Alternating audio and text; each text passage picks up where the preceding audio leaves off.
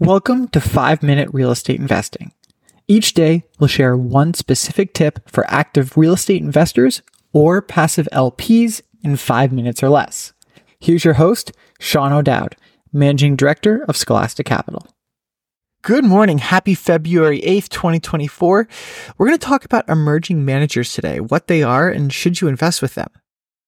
Now, as you can probably imagine right off the bat here, this episode is geared very much towards those who are not investing in real estate directly, but rather those who are putting capital as an LP, a limited partner, into a real estate fund, deal, syndication, whatever terminology you want to use. Now, the other variable that I think is worth flagging here is I myself am technically an emerging manager because my fund fits that criteria.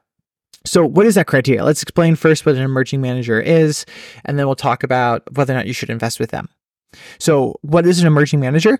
An emerging manager is a real estate GP, a general partner, who is running a first time fund or syndication. Basically, it's their first rodeo, it's their first show, and they are quote unquote emerging because they've never done it before. And it's, for lack of better words, a crapshoot of whether or not it's going to work. They're going to be a good manager of your money, a good fiduciary, or not. So then that leads to the question of should you invest with them? And again, disclaimer up front, I am technically an emerging manager, so I am approaching this with that slant. But should you invest with an emerging manager? Well, the short answer is I think if you can find a good one, and we can talk about what a good one means, I think it's absolutely worth doing. Here's the macro perspective. There is data that says emerging managers tend to generate the absolute best returns out there for a variety of reasons. They tend to have smaller, more nimbler funds rather than a large behemoth. They can pick and shoot what at the exact pro- properties and asset classes that they want to be involved in, where something like BREIT, Blackstone's REIT, is so large they almost basically have to buy everything they see, and some are good and some are not so good emerging managers also have more, for lack of better words, early career energy and hustle to them because it's their first rodeo. They need to prove themselves. And for that reason, they put just to, tend to put in a little bit more work and a little bit more effort.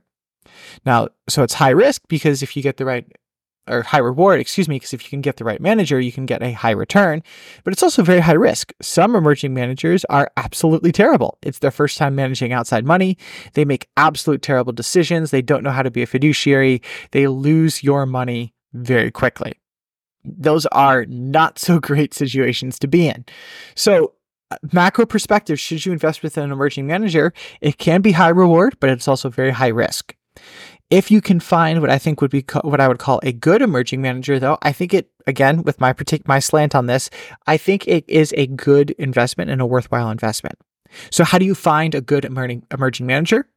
Well, I think one signal that you absolutely should be looking for is who are the quality of advisors who are working with that emerging manager. Now, a real estate fund or syndication needs to have a couple of partners involved.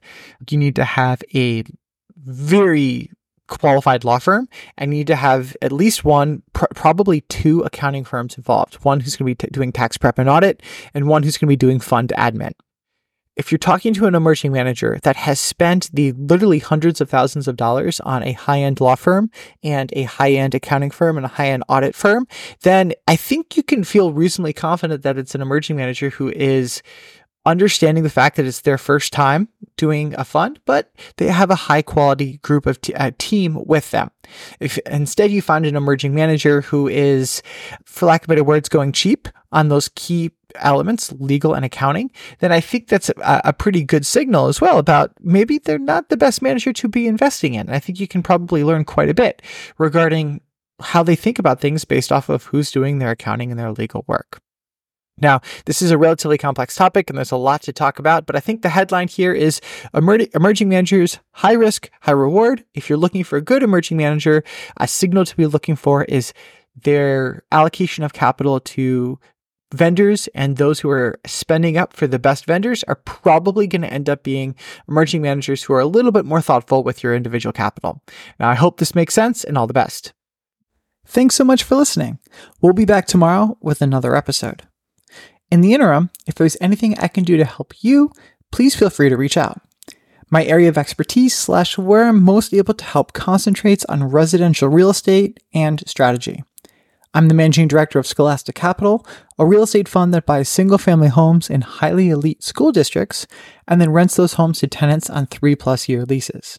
I began my career at Boston Consulting Group, also known as BCG, and graduated with honors from the Wharton School. If there's anything I can do to help you, please feel free to reach out. And if not, I'll see you tomorrow.